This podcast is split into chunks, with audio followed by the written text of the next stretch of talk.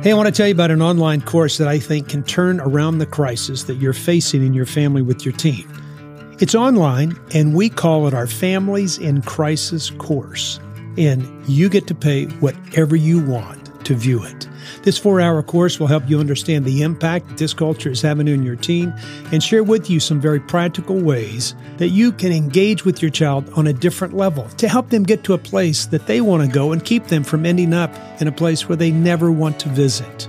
I sat down, turned on the camera, and shared the content of what I share at all of our Families in Crisis conferences that we hold here on the Heartlight campus in Longview, Texas. So if you can't attend one of those conferences in person, then take advantage of this opportunity to make those changes that you'd like to see in your family. And I'll share how to make those happen. This could just be the best decision you've ever made to put some new tools in your parenting toolbox to equip you with wise counsel and practical insights how you can connect with your disconnected teen.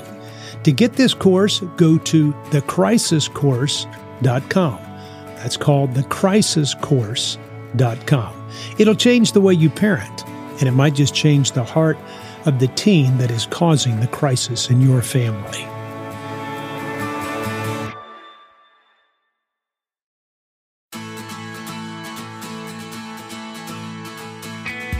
Welcome to Parenting Today's Teens, a daily podcast that provides stories, insights, and wisdom to help you, as a parent, gain a deeper relationship with your team.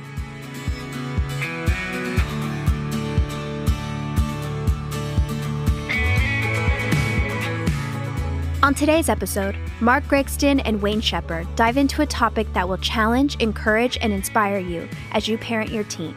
Let's listen in.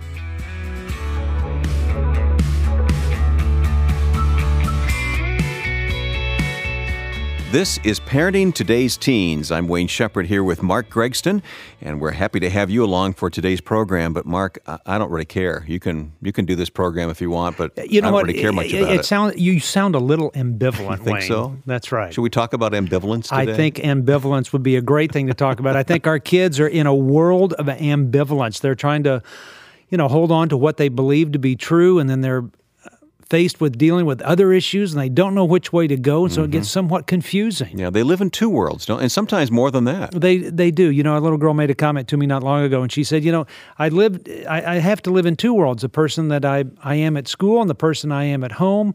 And wherever I spend the most time, that's what influences me the most. And eventually, one just took over the other.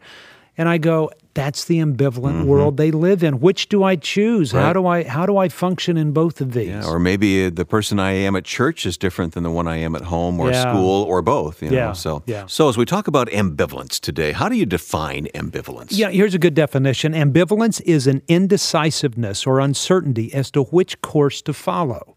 Now, it's interesting to me. I mean, we raise our kids, we teach them biblical principles, moral values, all those great things that we long for them and we long from them. And then we send them out into the world. And now they're faced with another value system. Okay, ambivalence would be that indecisiveness or uncertainty as to which course to follow. Now, so most, you go both ways. that's right. Most kids, you know, jump out there and go, This is what I want, this is what I want, this is what I want. But when people underestimate the influence of the culture, they begin to realize that that maybe that culture that the child is living in is influencing them and it's kind of moving them to ambivalence or almost going, okay, I can live this way and I get this, I can live this way and get this.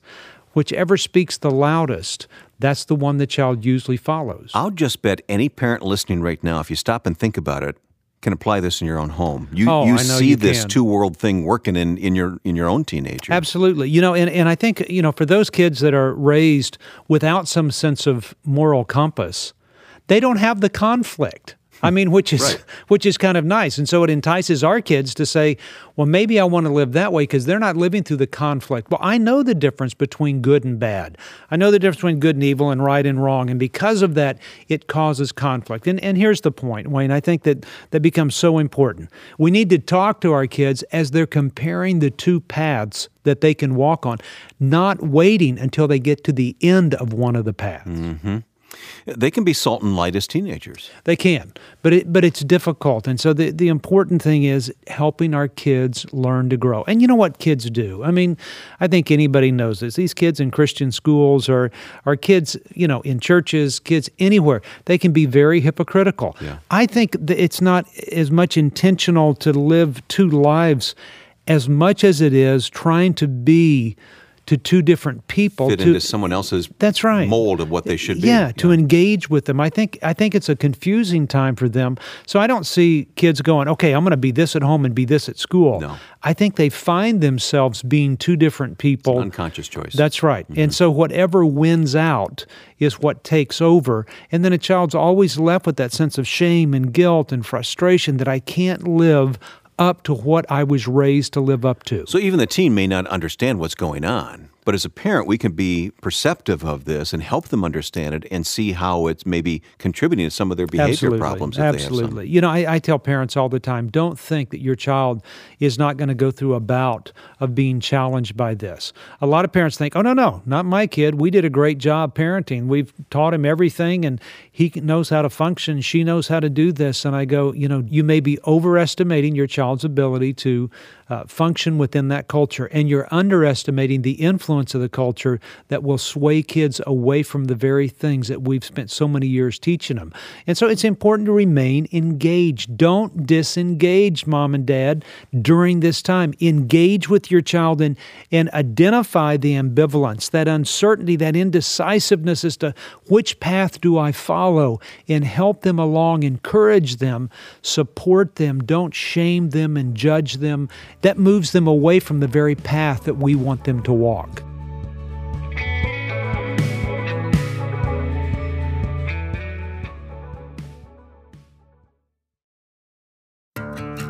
To all you pastors, youth workers, and family ministers, I hope you'll host the Engage 23 simulcast at your church on February 18th. 2023, where my good friend Kirk Cameron and I will be presenting a seminar for parents and grandparents entitled Engage Equipping and Empowering Parents to Raise Teens in a Contrary Culture. Look, we're going to be talking about things like understanding the effects of this culture and, and how the culture uh, is affecting your teen or maintaining a relationship when everything else is working against you. We'll talk about answering the greatest challenges that are facing parents, how to develop rules and structure in a relational atmosphere, and finding hope when you feel hopeless. Hey, this simulcast can change the trajectory of your family. And I hope that you will host us so that your people in your church can find out how to effectively raise their teens in a world that's a little bit different than they grew up in. You can find out more about Engage 23 at engage23.com. That's engage23.com. Let us know if you'd like to host the simulcast on February 18th, 2023.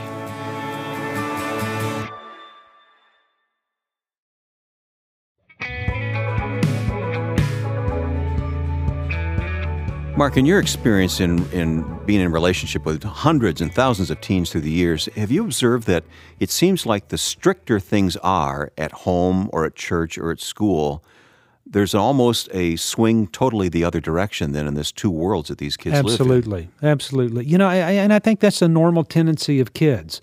No matter how far they go one way, they swing back the other way. Not not all kids. Yeah, it's a generalization. You know, not all but, kids. Yeah. yeah, but but some kids do. And so when that doesn't mean don't be strict at home or don't hold to high standards or don't you know require something from your kids it means hold to those things but make sure you're talking and and giving them the understanding that you have uh, about that culture and how difficult it is for them. All right, what do parents do to help kids who are grappling with this even subconsciously? Well, I think you know understand the whirlpool dilemma for these kids. You know, when you begin to understand that that they are in a, in turbulent waters and they're churning continually, instead of standing on the boat yelling at them how they can do it better, jump in the water with them and talk with them and support them and and encourage them. You know, if if what you're doing is correcting your child all the time because because of the dilemma they find themselves in, and you find that they may be moving into some indecisiveness or uncertainty, you can shame and guilt them into anything. Don't do that. That pushes them away. They take the path of least resistance. And so, eh, you know, spend some time encouraging them, understanding that dilemma that they find themselves in. Can the parent really discern this ambivalence in a teen?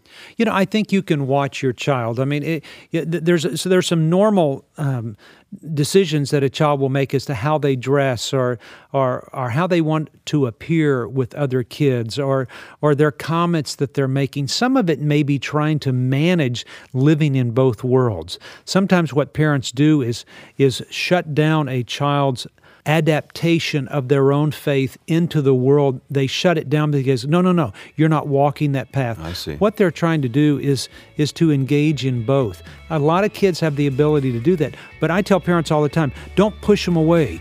Draw them toward you. Offer them something in the process.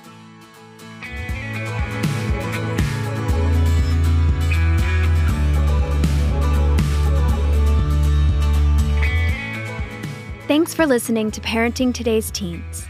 For more information, you can visit parentingtodaysteens.org, heartlightministries.org, or markgregston.com. Join us back here tomorrow for another great episode. We'll talk to you then.